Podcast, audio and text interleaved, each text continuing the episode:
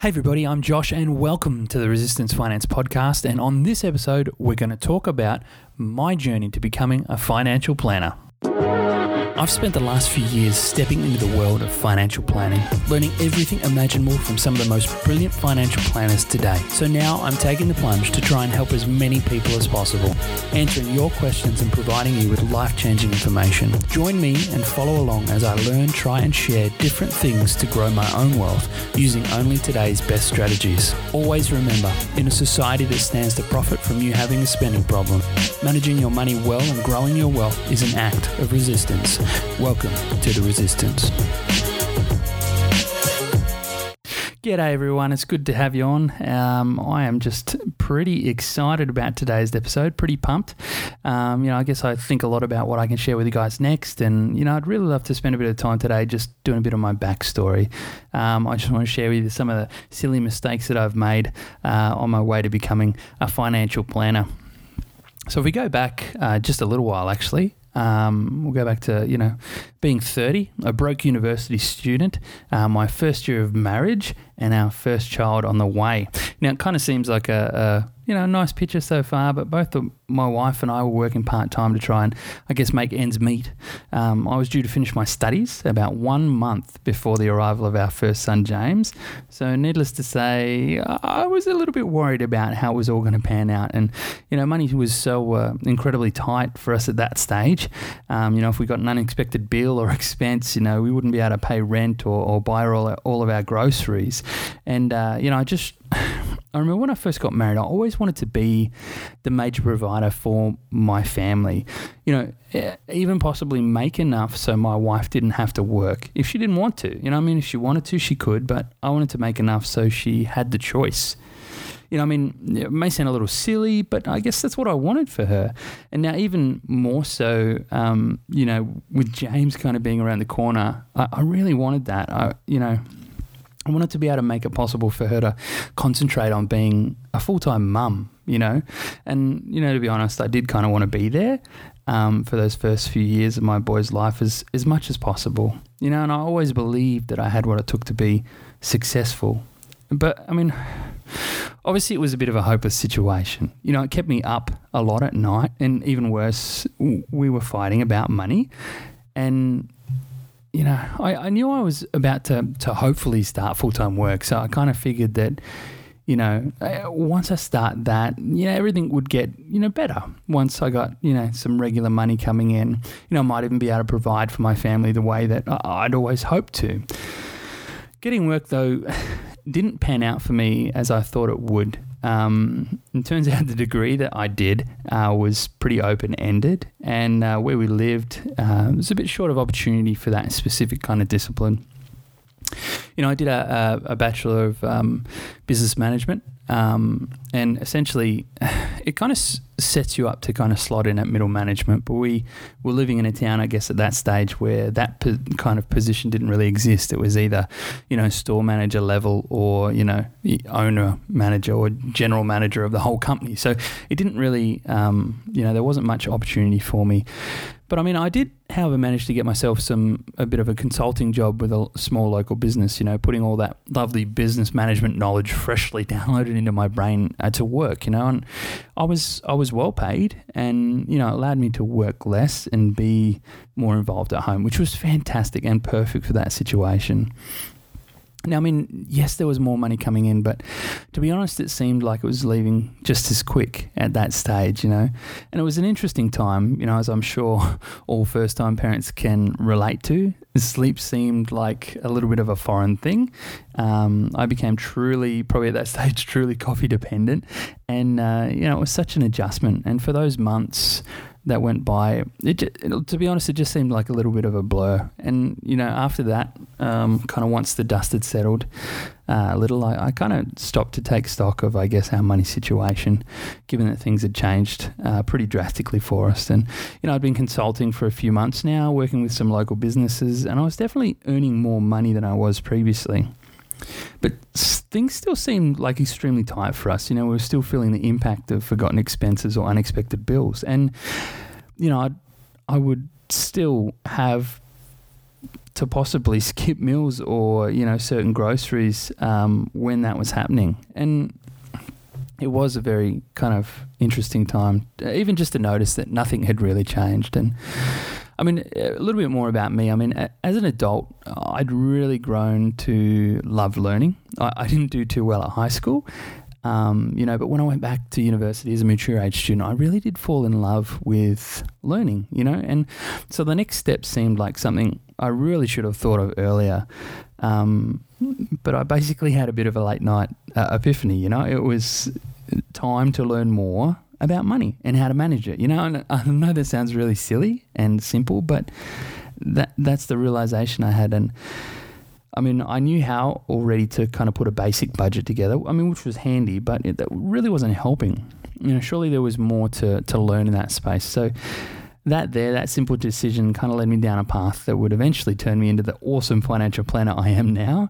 Um, but I just remember it like it was yesterday, you know. I started reading every book I could get my hands on, you know, smashing my brain full of so much knowledge around making money, managing it, and, and even good ways of investing it. I mean, property investing actually became my first major focus at that stage. You know, I learned everything I could. I even joined a mastermind group that talked all about investing, obviously with a strong focus on property investing. But all of this new acquired knowledge even led to me getting my first full-time job uh, with a local builder um, in their kind of investment uh, division, kind of selling uh, investment properties off the plan. And I mean, it was a good space to be in. The people there that I worked with were extremely knowledgeable about property investing. But unfortunately, though, soon after being there a little over a year, uh, the business wasn't performing. You know, the market for us locally was changing. And, you know, I was the last person kind of added to the team, so I was the first to leave. I was facing a huge internal struggle at that stage anyway. So, you know, I found myself advising people to invest in property when they were like eight to ten investment properties in. You know, I was telling them, I was telling someone to buy buy another when they were so highly leveraged in one style of asset. And, you know, to be honest, it was hard. I honestly thought that it, like it was incredibly risky, and I really felt like I could do it, couldn't do it anymore. Um, you know, kind of that side of it anyway. And, and so I was kind of left with this what now question. You know, I was about to be jobless. Money was still tight and about to get tighter. And I felt like things were, were a little bit pointless. You know, I'd come so far in that space, but felt I could no longer continue. Uh, it was around this stage I obviously began to get a little bit retrospective over the time that had passed, obviously since, uh, you know, since getting married and, and having James. You know, and one of the things I realized is I truly did enjoy helping people accumulate wealth when I was working with the local builder selling investment properties. So I was kind of left asking, like, what was next? Like, I kind of want to still help people, um, you know, and that was something that I liked. And maybe there was another area um, that I could kind of start looking into. And I guess, so within a month of finding out I was finishing up in my current role, and actually even before I'd uh, finished up there, I was enrolled to study the reco- you know do, to do the required study to become a financial planner. You know, it seemed like the next logical step for me, and a space where I would truly be able to help people in, I guess, a more holistic way. You know, that I could offer advice around not just one style of asset. Um, you know, and I was truly happy with this decision, and I thought it was a space where, you know, I'd be able to to help people make good life-changing decisions. You know, I looked back over the years that had passed, um, still getting a little bit retrospective in that time space as well, and, you know, I'd moved from study to consulting and then full-time work, and we had a new member of our family, and at that stage I think we were... Um, we just announced, I think, that we were pregnant with our second, and, like... At every stage, though, money was still tight. You know, I had a budget which I'd regularly update, but that wasn't working either. I had learned all these wonderful things about money, how to manage it and investing, but I was still having problems. I mean, I was left asking myself, like, what what was going on? And, you know, like, I was really confronted with the fact, like, is it me? Like, may, maybe it's, like, my fault. So in my desperation, and recently after another fight about money, um, you know, I set about heading back to learn. You know, even though obviously I don't believe you ever stop learning, and you probably should make an effort to not stop learning, this time I kind of opened up the things I was going to learn about just a little. You know, I started to think about all the people in this world who were wealthy. I started to think about and ask myself, like, how, how did they do it? I started to listen to YouTube videos, reading blog posts, even more books, you know, like it, it just got straight back into trying to learn. And after about a week, I guess, um, of getting back into it, I really started to feel like nothing was ever going to change. Um, you know, I think we might have gotten an unexpected bill, and in, in that moment, um, feeling rather downtrodden, I just started to feel like things were hopeless again. And, and I guess I was listening to a Jim Rohn YouTube video. I'm not sure if anyone's heard of him, but I would definitely encourage to listen to him. He's... he's uh, very, very old. Uh, I'm not even sure if he's actually still alive, but, uh, you know, a lot of what he teaches is still very true today. And he was talking about the concept of knowledge is power, you know, and I'm sure we're all familiar with that statement, but, you know, I believe he was obviously trying to highlight the importance of remaining teachable, but, you know, that's obviously a familiar statement to all of us. But it was really interesting because I really started to ponder about the negative side of of that statement. So, you know, yes, knowledge is power, but what's wrong knowledge? Like, is that something that can make you powerless? Does that mean that wrong knowledge or beliefs can hinder us? Like, let's say, for instance, the wrong knowledge about money. What are the implications there? Now, I found that Jim Rohn video quite encouraging and started to listen to uh, a lot of his vi- videos uh, every chance I got, because a lot of them were just kind of like a recorded audio over the top of some nice background. So, you know, I'd just put the video on and, and let it play and listen to it. Obviously not really watching the video, but he used to talk a lot about money, which which was good. Um, and whenever he did, he'd, he'd always start talking about this book called The Richest Man in Babylon. And so, I mean, you guessed it. The next book I added to my reading list was that one. And now, in this book, there are some great principles around not living above your means, pay down your debts, pay yourself first, all that kind of stuff. But the one that stood out for me in a big way was the concept of putting aside or saving ten percent of everything you make. So instead of, you know, like doing it in the way of uh, like using a budget, whereas you're sitting down, you're tracking your spending, giving a rough idea of what you spend on groceries, putting that in that column, and then you kind of left with a figure at the end. I, I guess this was a bit different. This was kind of putting it, I guess, the, the, the portion aside at the beginning instead of looking to see what was left at the end. And then discovered some YouTube videos that Tony Robbins does around allocating money to different purposes at the start. I mean, obviously, as you begin to watch a certain amount of certain YouTube videos, lovely YouTube kind of promotes other ones. And this one kind of came across and I came across and, and it was about the same kind of thing about allocating money to different purposes at the start. So only spending what was left after you've allocated certain money. And the more I watched I listened and listened, I, I guess I seemed, it, it seemed to be true for anyone who'd ever developed any significant wealth, putting things aside at the start and not waiting until the end. I did some serious soul searching and reflecting on what was important to me and my family.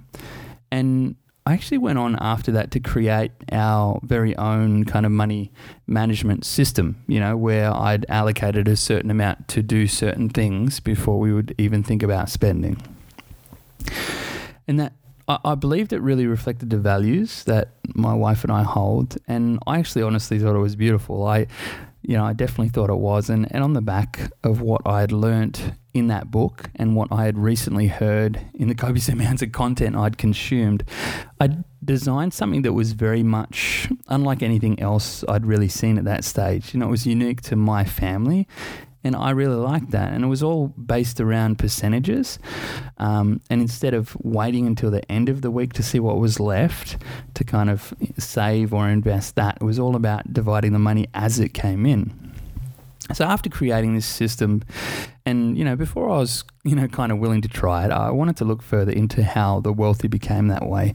And to my surprise, they too had developed similar systems to make their money kind of work for them. It was all around how they would treat their money. So instead of spending, then looking to invest or save what was left, it was really around that concept of doing the reverse. They would allocate an amount to being invested or saving before they engaged in spending. I, I remember thinking to myself, like, surely it can't be this easy. But it turns out it really was for me. The outworking of that principle of allocating before spending meant I had money in secondary accounts at the end of the month. Stuff was there. So the lesson for me was that the poor spend and invest what is left, if there is any, and the rich invest before they spend. So they invest first and then spend. And the beautiful thing that this system actually did for me as well was it forced us to really tone down our spending.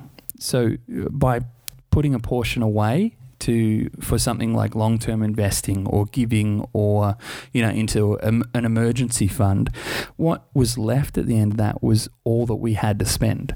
So it wasn't a matter of spending, spending, spending and seeing what was left. It was like, well, actually, this is all we have now to spend. And it was actually a really, like it was, it was tough to do at first, but as soon as we got our head around and started doing it, it really started to work. And I mean, I guess in, in reflection, like there was a lot of failures around managing money for me, you know. And even when I was almost a fully qualified financial planner ready to try my new money management system out, a system that I truly believed could change our lives forever if it worked, at that stage I was, you know, working for myself again, doing a few different things to make ends meet. You know, I was installing blinds and curtains actually to pay the bills and, you know, playing around in the online marketing space, you know, a space that I'm very, very fond of. Um, but when I started my journey as a financial planner, Um, and implementing the system that, um, you know, I'd kind of created and, and shared with my wife, and we'd spoken about it a lot.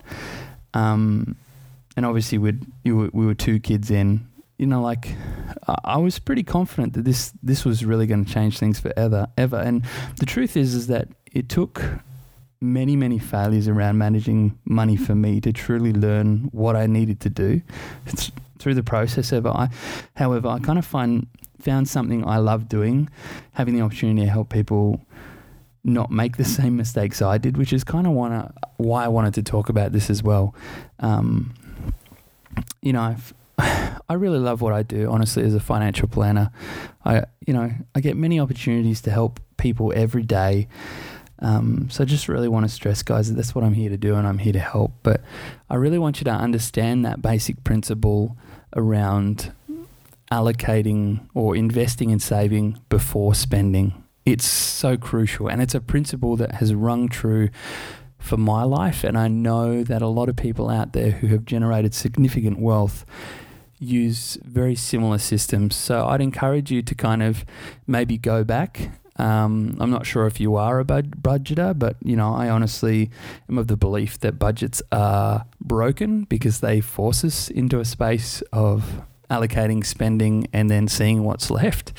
But if you can get your head around maybe setting aside a percentage of what you make based on like what you want to do, whether that be long-term investing or um, whether that be uh, giving um, or whether that be, you know, just having an emergency fund there.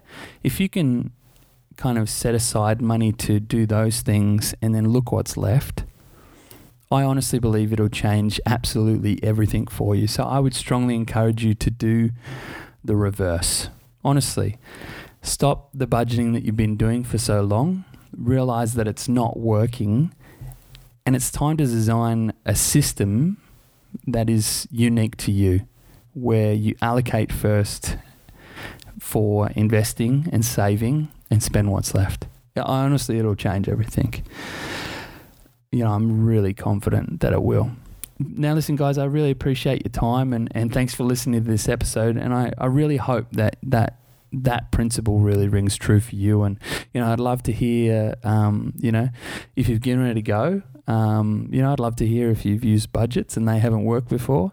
Um, but yeah, listen, just uh, hit me up on um, Facebook um, or wherever. And don't forget to subscribe, guys. And, and once again, I really appreciate your time, and, and thanks for listening. And I'll see you in the next episode. Bye. Thanks so much for listening, guys. I really appreciate your attention. I hope you got some value out of that. Now, if you want to join the resistance, and I strongly recommend you do, just head over to Facebook and search for the Facebook group Resistance Finance. We're creating a space for questions, a place to kind of get some help if you need it. And quite often we'll do some Facebook Lives in there as well. Also on Instagram, uh, just search for at Resistance Finance and you'll find us. So thanks again for listening, and I'll catch you in the next episode.